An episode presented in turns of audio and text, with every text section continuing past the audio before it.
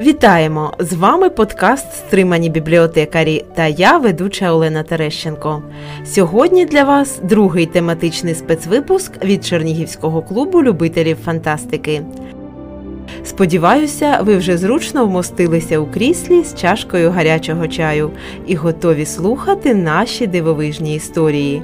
У ці передсвяткові дні хочемо запропонувати вам казкову і навіть містичну тему зимові духи та фантастичні створіння у літературних творах. Різдвяний будиночок. Північний полюс. 22 грудня 1920 року. Дорогий Джоне, я чув, ти питав татка, що я за один і де живу. Я намалював для тебе себе самого і свій будиночок. Бережи цей малюнок. Зараз я саме вирушаю до Оксфорда, прихопивши купу іграшок. Маю дещо і для тебе. Сподіваюся прибути вчасно, хоча цієї ночі на північному полюсі намело дуже багато снігу. З любов'ю, твій різдвяний дід. Збірка листи різдвяного діда Джона Рональда Руела Толкіна це результат неймовірної літературної гри, що тривала понад 20 років із 1920 до 1943 року. Толкін писав листи своїм дітям від імені різдвяного діда. Перший лист отримав старший син Толкіна Джон, коли йому було три роки, а останнього молодша донька Прісцилла. Щоразу листи прибували в інший спосіб. Їх знаходили в каміні, на ганку під снігом, а іноді їх приносив листоноша. У листах різдвяний дід описував своє життя у будиночку на північному полюсі та дивовижні пригоди, які траплялися з ним та його друзями, ельфами, гномами, полярним ведмедем. Найчастіше в різні халепи потрапляв ведмідь.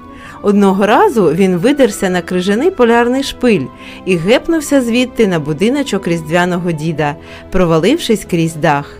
Іншого разу примудрився розбити місяць на чотири шматки, і через це місячанин упав з неба просто в дідів садок. Збірка листи різдвяного діда від видавництва Астролябія це чудове передсвяткове читання для затишних родинних вечорів.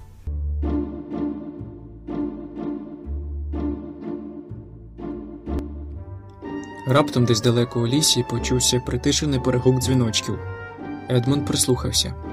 Звук ставав все ближче і ближче, і вже за мить перед його очима з'явилися дивовижні сани, запряжені двома північними оленями. Їхнє густе хутро було таким яскраво білим, що навіть сніг заблякнув порівняно з ним. Візником на санях сидів товстий гном, закутаний у жупан із хутра північного ведмедя. А от позаду візника, у глибині сани на лаві височила значно поважніша особа то була ставна дама. Вона так само була закутана у біле хутро по саму шию, а у руці тримала довгий рівний золотий жезл. Її голову вінчала золота корона. Що одразу кидалося в очі, то це білість її обличчя. Воно було не блідим, а саме білим, як той сніг, або аркуш кредованого паперу, або цукрова глазур. Самі лише губи яскраво червоніли на тлі цієї неможливої білості. Напевно, таке обличчя можна було поважати і красивим, якби не вираз гордовитості, крижаного холоду та жорстокості, що читалися на ньому. Клайв Льюіс, Хроніки Нарнії, Лев, Біла відьма та Шафа. Неймовірно прекрасна та небезпечна жінка, що уособлює собою зиму, холод і смерть, є надзвичайно популярним образом у світовій літературі від заходу до сходу. Від снігової королеви Ганса Крістіана Андерсена до загадкової японської снігової жінки Юкі Онни.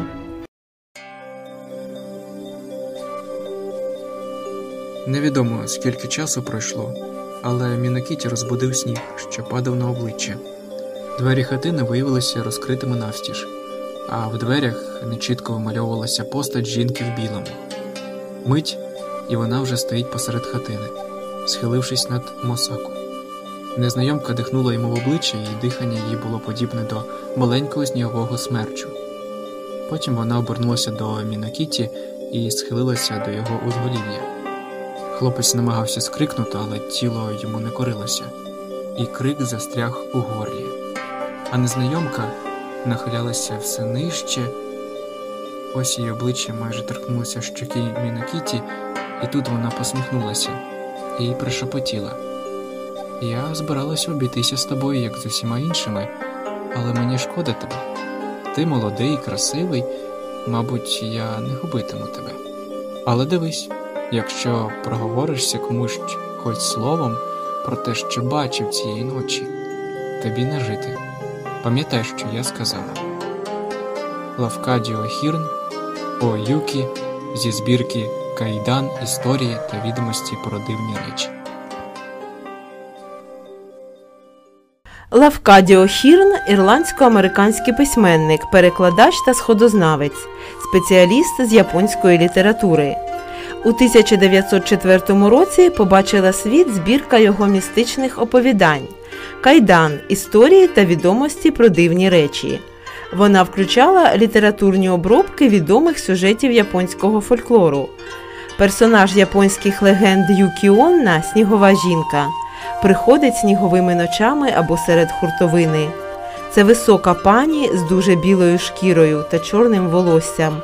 Вона з'являється серед снігів і несе смерть тому, хто її зустріне. Корені літературних образів різноманітних снігових дів сягають у найдавніші міфи різних народів. Зазвичай образ великої богині у них поєднує в собі функції божества життя і смерті. Дуже часто це сезонні богині, які особлюють природу, що вмирає та воскресає. Потім лід раптом піднявся, капітане. Він просто піднявся і оточив лейтенанта Гора. Про що ви говорите? роздратовано спитав сер. Лід не може просто взяти та піднятися. Що ви бачили? Лід просто піднявся, тільки це був не лід. Щось просто піднялося і набуло форми. Біла примарна фігура. Пам'ятаю, я побачив пазурі, лап не бачив, принаймні спочатку. Але кіхті бачив величезні, і зуби. Я пам'ятаю зуби. Ведмідь сказав сер Джон. Арктичний білий ведмідь. Бест лише похитав головою. Величезного зросту ставалося, що істота піднялася під лейтенантом гором. Навколо лейтенанта Гора воно було неймовірно величезне, а потім лейтенант Гор ніби зник, коли істота оточила його. Тепер чудовисько та лейтенант злилися в єдине ціле, а потім ми почули хрускіт і тріск. Істота розчавили нещасного. Як ви або я могли б розчавити пацюка в кулаку. А наступної миті воно зникло. Що означає зникло? спитав Сарчон. Невже не могли б вистрілити в нього, поки воно не відступило в туман? Відступило? повторив Бест, ще ширше посміхаючись своєю недоречною моторошною посмішкою. Істота нікуди не відступила. Воно просто пішло назад у лід, як зникає тінь, коли сонце ховається за хмарами. А коли ми добігли до лейтенанта Гора, він був уже мертвий. Ден Сімонс Терор. Роман американського письменника Дена Сіммонса Терор уперше виданий 2007 року, став яскравим зразком літератури в жанрі історичного містичного трилеру. В основі сюжету лежить реальна історія арктичної експедиції Франкліна. Плавання та загибелі у 1845-1848 роках двох англійських кораблів Терор та Еребус. У книзі Франклін та його люди страждають від арктичного холоду та голоду. Крім того, один за одним члени команди стають жертвами зловісної істоти демонічного полярного ведмедя Туунбака. Це чудовисько не вигадка письменника, а сніговий дух із ескімоських міфів, який набуває вигляду білого ведмедя, аби розправитися з людьми, що опинилися в його володіннях. Ім'я Туунбак у перекладі з мови ескімосів інуїтів означає злий дух. Король жахів Стівен Кінг дуже високо оцінив цей роман Сімонса та включив терор у свій власний топ 10 2007 року. Ти ж Калікан зараз? несподівано оголосила вона. Я повернувся на лівий бік і посміхнувся в темряві. Свої роги та копити я залишив у конторі. То ти знаєш, про кого я? Взагалі-то я Номікос. Я потягнувся до неї. Ти що, справді збираєшся зруйнувати весь світ? Я засміявся і притягнув її до себе. Треба подумати, якщо саме тому земля і розвалюється. Послухай, у дітей, народжених тут на Різдво, каліканцарська кров, сказала вона. А ти одного разу обмовився, що твій день народження от і чудово. Мені спало на думку, що вона лише наполовину жартує. Знаючи, які істоти можуть випадково потрапити на очі в цих місцях, починаєш вірити в міфи, у різні там вигадки про лишаків, які збираються, щоб поштовхатися під світовим деревом. Роман американського фантаста Роджера Желязний Цей безсмертний вперше опублікований журналом The Magazine of Fantasy and Science Fiction двома частинами. В 1966 році він отримав премію Х'юго. У міфах різних народів, а відтак і в літературі, можна знайти чимало сезонних духів, істот, які з'являються саме напередодні Різдва. Одним із таких є Каліканзарис, якого у своєму романі і згадує Роджер Желязний. Каліканзариси створіння з міфів народів Балкан, мають вигляд чорних людей з кінськими копитами. Вважається, що вони живуть під землею і пиляють світове дерево, аби воно впало і настав кінець світу. Однак, коли їх чорна робота вже майже завершена, настає Різдво єдиний час, коли каліканзариси можуть вийти в світ людей. Тож вони залишають роботу і кидаються на землю робити капості людям. Але закінчуються святки, і після богоявлення демони провалюються під землю а там виявляють, що світове дерево зрослося, і їм знову доводиться починати все спочатку. Ще з язичницьких часів день зимового сонцестояння та весь період кінця грудня початку січня наділялися особливою магічною силою. Вважалося, що в цей період стираються межі між людським та потайбічним світом, і духи можуть беззастережно гуляти по землі. Це можуть бути як духи померлих предків, які приходять навідати своїх живих родичів, так і злі істоти, які вибираються з підземного світу, щоб шкодити людям. Скрудж побачив перед собою дуже дивну істоту, схожу на дитину, але ще більше на старого. Його довге волосся, що розсипалося по плечах, було білим, як у дуже літньої людини однак на обличчі не проступало жодної зморщички, а на щоках грав ніжний рум'янець. Одягнена ця істота була в білосніжну туніку, підперезану дивним блискучим поясом, і тримала в руці зелену гілку гостролисту, а поли одежі були прикрашені живими квітами.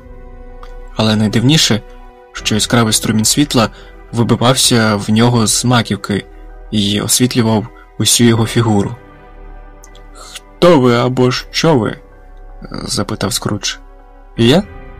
Привид минулого Різдва. Чарльз Дікенс.